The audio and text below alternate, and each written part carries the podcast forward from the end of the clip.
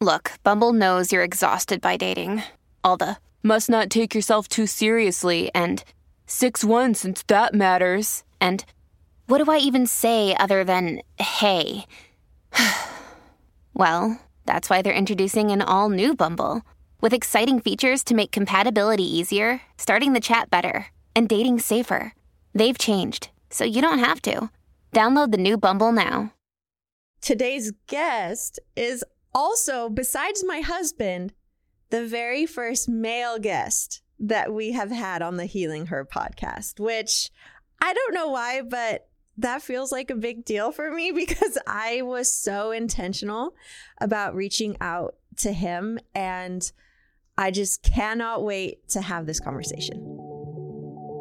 Welcome to the Healing Her podcast. This is your grief expert and friend, Ashley Lemieux.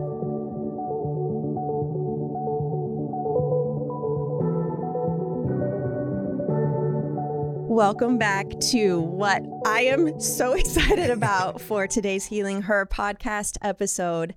You guys, I am in New York City right now, and I usually don't start episodes out like this, but I have to read to you something that today's guest has written because it was so impactful to me, and I wanted to start this episode out with his words. When you heal yourself, you heal your lineage. Your impact will ripple through generations. The self work that you do today will impact the way that your children and their children and their children experience the world. I see you, cycle breaker. Keep doing the good work. Michell C. Clark. Welcome to the podcast today, and it is truly my honor to have you here with us. The pleasure is mine. Thanks for having me and for braving this East Coast winter. I know it's like not even winter probably for you guys, but I'm my Phoenix blood is freezing mm-hmm. right now. Nah, this is this is winter. To be fair, it's winter anywhere. so you guys, Michell is here with us today. He is an author. He's an entrepreneur. He helps creatives be able to expand their purpose. And if you don't follow him yet already on Instagram with his amassed 600,000 followers, you for sure have seen his writing be shared somewhere at some point.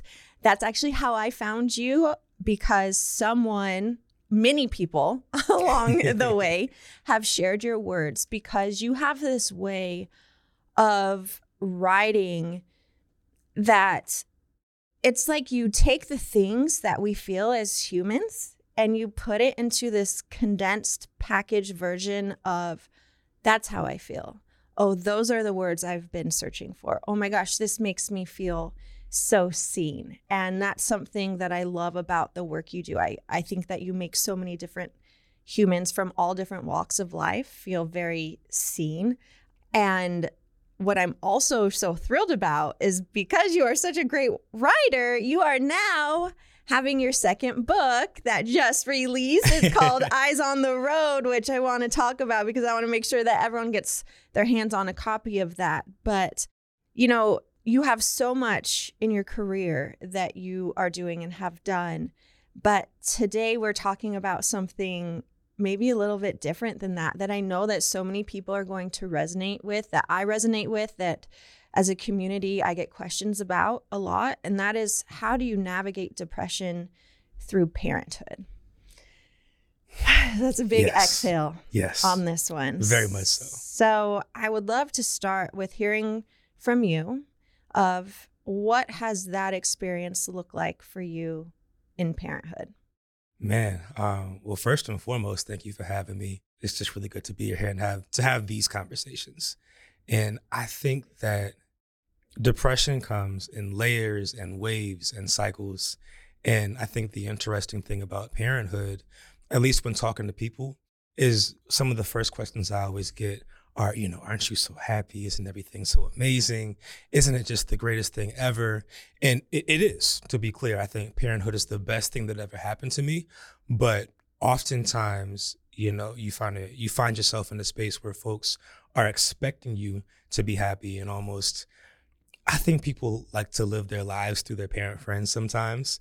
And so we're almost expected to be this this beacon of happiness and hope and clarity and oh well share what you learned and you know talk us through this when it's like I'm a sleep deprived 33 year old man who is trying to figure it out. And for me a lot of it has been tied to trying to be the best father that I can be the best husband that I can be the best entrepreneur and writer that I can be and none of these things are the sort of thing that I can feel good about putting halfway effort into or achieving halfway results with. You know, like I can't, oh, well, I did my best and, you know, my daughter got hurt or my wife didn't feel heard or, you know, I didn't show up for however many folks read my stuff.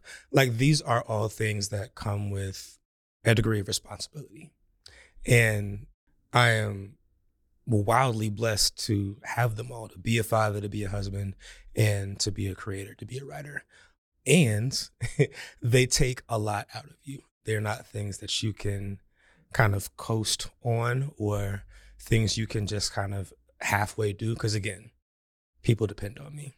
And so a big part of my depression is tied to my feelings of inadequacy I mean, you you know this. There's no manual. There is no guidebook for any of this. And to the quote you read, I stand on my parents' shoulders and I can see things that they have positioned me to see that they could not see because they were working so hard to get me to where I am. I'm working so hard to get Ada to where, you know, my parents haven't seen. They don't know what it's like to have, you know, a child to be in a bigger city to be high profile, etc. And it's never that I'm like better or smarter or wiser. It's that I have different opportunities and they both put me in position to have these opportunities and don't completely understand all that I experience. And so you, you get in a space where it's like, who do I turn to? Who do I talk to that I can be vulnerable with, that know me well enough to give me advice, and that I can trust? And so it's a really interesting way to say that parenthood can surround you with people who wish you well, who want the best for you, and who just they want to share in the moments of happiness. And at the same time, none of those folks can make space for the sadness, for the depression, for the questions that you could never really answer, but you just want somebody to be able to hear you and say, I know what that feels like. And I've been through this too. And sometimes you start looking around. I say it often. I look around for the adult, forgetting that I am the adult. Isn't that the wild part yeah. too? Is uh, a couple weeks ago, my daughter got sick for the first time and she kept asking for mama. And it was this really big realization for me that, oh, I used to call for my mama, but that's who I am. And I feel like I'm still trying to figure it out. And I appreciate so much everything that you just shared. Thank you. I know that talking about this, it's not easy and it can feel really vulnerable. And I appreciate your bravery in having this conversation. And I also hate that sometimes we kind of feel like we have to be brave to have this conversation, right? Like, I feel like, why does it take so much courage to talk about things that so many people are struggling with? Something that I talk to my therapist often about is what you just said. I have all these different roles. I'm an entrepreneur. I'm a wife. You're a husband. You're an entrepreneur. And when you were trying to figure all that out, now adding a dynamic of, oh, I'm a father, I'm a mother, how can I possibly give each thing the best of me? And then if I do that, where am I? What's left for me? What's left of me? And something that she tells me every time, and it's really hard, I think, especially as an entrepreneur, because I don't know, you get excited about things. The work that you do also, I know, drives you. But my therapist always tells me you can have everything, you just can't have it at the same time. And for me, part of the anxiety, which I know is different than depression, but the anxiety that came to me from motherhood is trying to compartmentalize different aspects of who I am knowing that I can't do it all right now at the same time and really having to dig deep and being okay with letting things go or just be tucked away for a moment so that I can prioritize where I'm needed right now. I'm wondering for you, was there a specific moment when you entered fatherhood that you realized, man, I'm actually feeling depressed? I wasn't expecting to feel this way. Or is depression something that you have felt throughout your life and it came back in a different form in parenthood? Or how did you reach this point where you were able to inwardly acknowledge, wait, I actually am not doing great right now? I think that for the longest time, I allowed people to tell me that what was depression was actually laziness and, Oh, you know, yes. a lack of a desire to to work hard enough or some other character flaw, right? I think individualism is a very very harmful thing in a lot of situations because folks think that you can, you know, plan your way out of depression or that if you, you know, if you just try hard and you know, become an extrovert, for example, to do different things that again aren't in your nature and you can't just pick up and do every day that you know the things that they're calling laziness or aloofness or being easily distracted or forgettable those are actually traits of depression which is a lot deeper than again just individual active personal choices. And so for me it was it was a gradual awakening. And um, you talking about your therapist reminds me i gotta find a new therapist because we just moved to connecticut and so i gotta find me a new one and so pray for that And I love that you brought that up because Yeah. I think it can feel overwhelming. And a lot of people who know that they need extra support, I Mhm. think a lot of times can feel like they procrastinate because just the finding the next right step of, well, Mm-hmm. who can help me through this feels so overwhelming that it keeps getting pushed away. And then you just keep feeling worse. So, Oh, absolutely. Yeah, it's tough. And I mean, to be clear, you don't want to just pick a therapist quickly like it's a coat Right. off the rack because, you know, uh, there is a therapist that can serve everyone, but every therapist cannot serve everyone. And I think that is so, so important to know. But to your point before, the therapist that I was seeing for the past couple of years, she did a great job of helping me to understand what is in my control, what is out of my control, and the the parts of things that are in my control that I can get help with, that I can get outside support from, which started with calling a thing a thing, right? Saying maybe you're not just struggling to get up every day, maybe you're not just always choosing to be in a bad mood, maybe you're depressed. Maybe it's fair to say that the inadequacy, the loneliness that you feel, the nuances of becoming a father during a global pandemic might be having an effect on your mental state. And so that kind of gradual awakening helped me to turn my overthinking mind. I'm a chronic overthinker. I think it's part of why I'm able to speak to Yeah. feelings. Same. Um, I feel that so much. Shout out to all the overthinkers. oh, man. We- we bless see you. Bless Yes. us. Bless us, I think. but um being able to understand that helped me to turn my overthinking brain away from this is all my fault, you know, I should blame myself for these things and towards a constructive mindset, right? Where I can say, well, let me learn about depression. Let me explore the traits and see if these resonate. And um, one of my favorite things, because I don't always trust myself Mm. with you know being able to say like well, am i depressed i'll hear a doctor say it and be like maybe i am just lazy. Mm. and that is you know my own things to undo and heal from. But what i can always say is well i'm displaying these traits. And so if i was depressed i could do a b and c. You know these sources say i should walk outside. I should get some fresh air. I should play with my daughter. Have quality time with my wife. I should do gratitude journaling.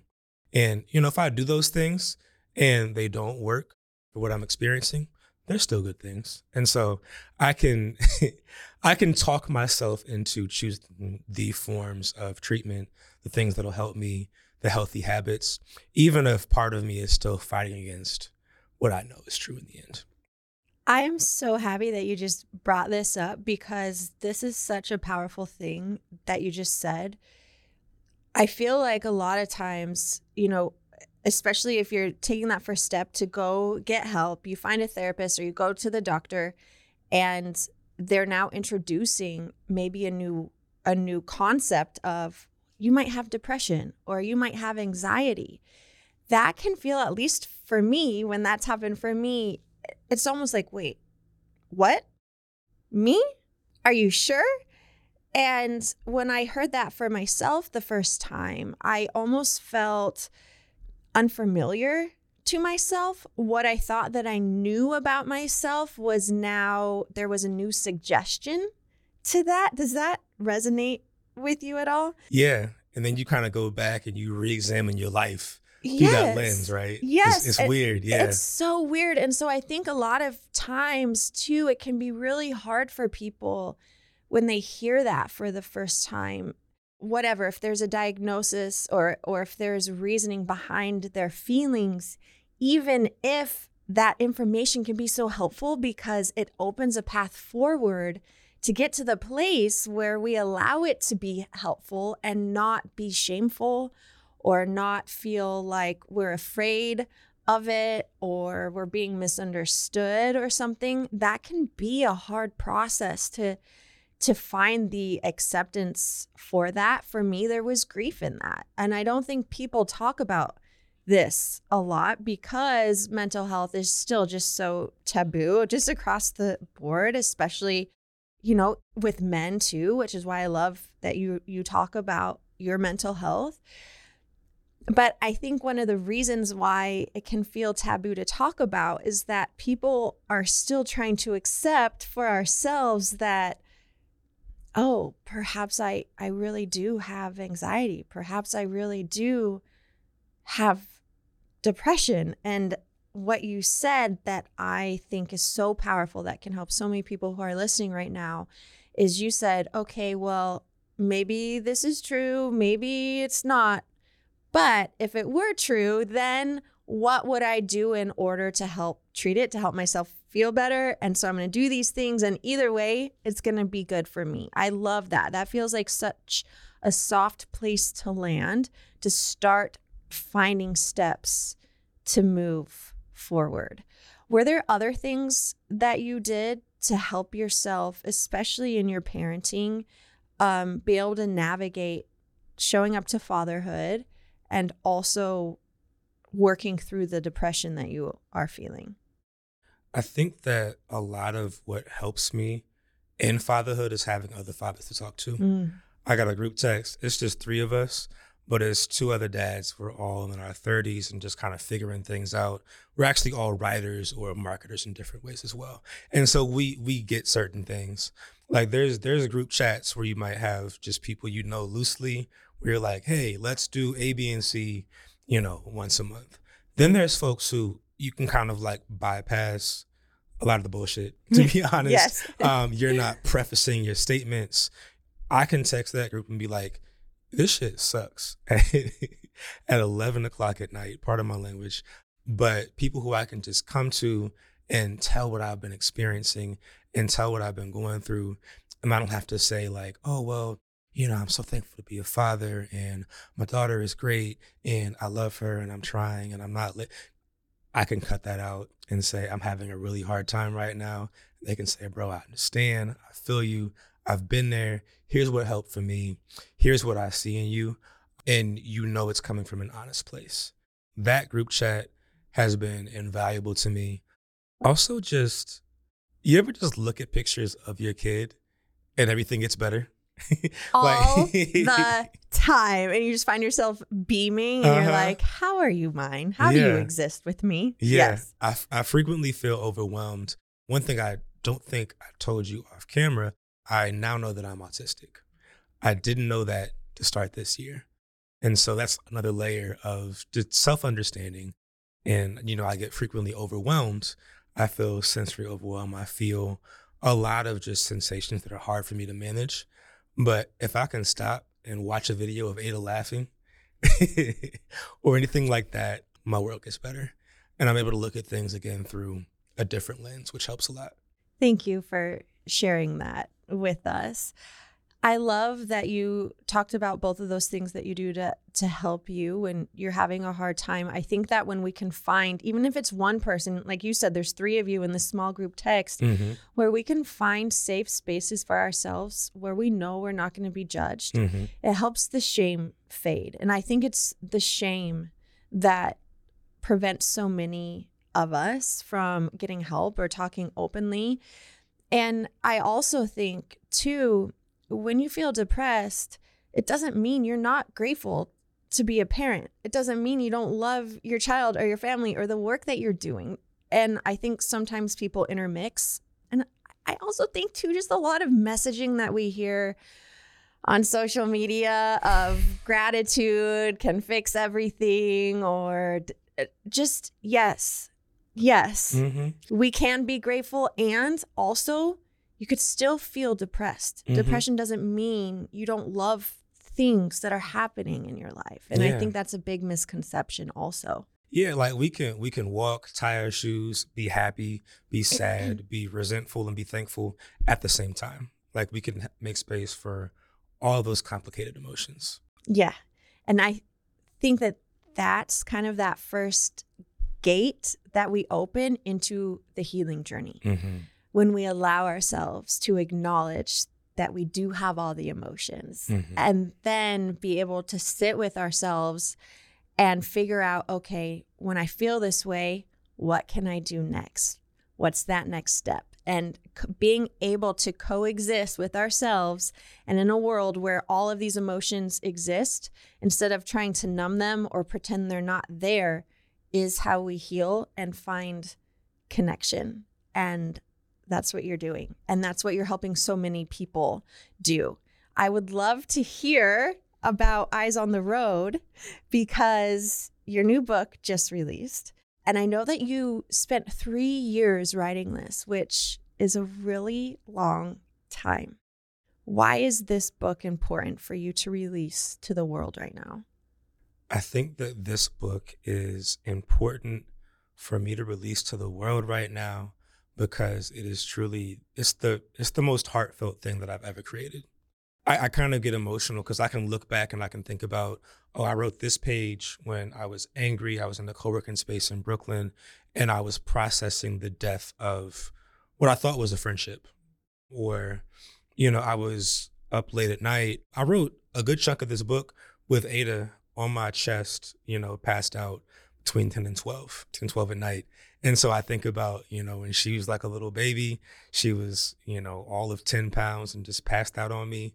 It had been a long day. And I processed and I got my feelings out. And um, writing is how I make sense of the world. And so I made sense of my first few months of fatherhood with this book. I made sense of the loneliness and the the general weirdness of the pandemic with this book. And it is me processing the most eventful three years of my life. Became a husband, got married, navigated a pandemic, moved into a new career path. Like all these things happened in three years. Like really And- big life things in the last three you years. know, I don't I don't take things too slow with this whole life thing. And so that feels really special. And I can look back and just I think that the the intro um in itself, it kind of, you know, back to the point of being a cycle breaker. I'm talking about the guidance that my father gave me and how it set me up to be a better driver for one, because I talk about how um, I got in three car crashes before I graduated high school. It was Oh, I'm sure their insurance, mom and dad, I'm sorry. Hope your insurance rates have lowered since I left your house. But um, I was talking about the overwhelm of. Remember when you first learned to drive and you're like, wow, there's cars to the left and cars to the right and stoplights. It's almost, it's overwhelming. And to me, that's almost a metaphor for life, where with every chapter, you move into new situations, you have new responsibilities, and you have no idea what's going on. And I mean, your parents' advice doesn't always make sense to you. You're trying to figure it out. And, um, you know, you might struggle to apply what they're telling you, but eventually it makes sense. And you do kind of get better at navigating, you know, whatever's going on. And the best thing you can always do for yourself is to keep your eyes on the road. no matter what is oh, flying at oh, you. so good. no matter what is flying at you, what is happening around you, the best thing you can do is to control where you put your eyes, how you direct your actions, and what you do, what you think about. And so by remaining present, you're a safe driver. You can navigate life and whatever it might throw at you. If you're living too far in the future, if you're looking too far ahead and the car stops, something pops up you weren't looking out for, you might crash. You might get frustrated. You might get angry. And if you're looking in the rearview mirror too heavily, again, like you're not going to be able to see what is in your path. You won't see the opportunities. You're going to see regret. You're going to see shame. You're going to see guilt and all these things that, again, won't keep you safe.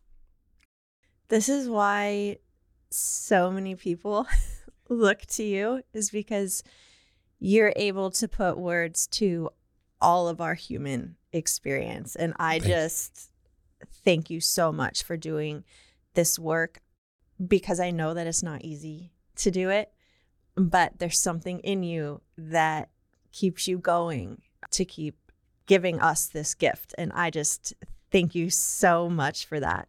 Before we wrap up this conversation, which I wish that I could sit and talk to you for the next like five hours, because you just, you're just an incredible human with so much realness, which it's hard to find in a lot of places. But I would love for you to answer this final question uh, to anyone who's listening right now who feels like they are in the midst of a depression and they just don't know if it's going to get better and they're not sure what to do next and they're feeling really overwhelmed. If they were here in this room with us right now, what would you want to say to them? I think the first thing I would say is that you can acknowledge your fear and your frustration and your sadness without believing the lies they tell you. I call it being in a dark room. When you're in that dark room, you feel like you're the only person in the world who is going through what you're going through. You might feel like a burden. You might feel like nobody could possibly understand what you're experiencing, and that those beliefs, no matter how powerful they feel in the moment, no matter how heavily they sit like on your shoulders, they are not true. And so I think the biggest thing I would encourage anybody who was experiencing again, you know, depression, loneliness, sadness, you know, winter is here. Daylight savings time has it dark before 4 p.m. Don't let that darkness, whether metaphorical or literal, stop you from believing and knowing that there are more things outside of your line of sight that are happening that are beautiful, that are incredible, that are rooted in joy and love, and that people do love you. Like we we lose touch, we forget to follow up with people. We do lose friends, but there are people that love you who want you to be well. You know, I think one of the best things you can do is to take that next step. You know, text one person, set up, you know, one phone call with a therapist, write out your feelings. If you feel better when you work out, like go work out you know, whatever is the next step you can take to feel a little bit better, to feel a little bit more clear, that's an incredible thing to do. And I think you should allow yourself to do that. And you'll already be in a better place than you were when you were feeling what you're feeling right now. Michell, thank you so much for being here with us today. You guys, I am linking his new book, Eyes on the Road, down in our show notes. Make sure you go grab it. I cannot wait to read my copy, probably all tonight before I go to bed. And I'm proud of you all for showing up here week after week because I know that this work isn't the easiest work to do. It is the most impactful. And I'm just proud of you. I'm proud of us for showing up. And until I see you again, next week, take good care of yourself. I'm so honored you joined us for this episode of the Healing Her podcast, where healing isn't just a destination, it's an empowering, transformative adventure. Make sure you subscribe so you don't miss brand new episodes each Tuesday. And if you're ready for more tangible tools, Make sure you grab my best selling book, I Am Here, wherever books are sold, or in the link in the show notes below. Take good care of yourself until I see you again next week.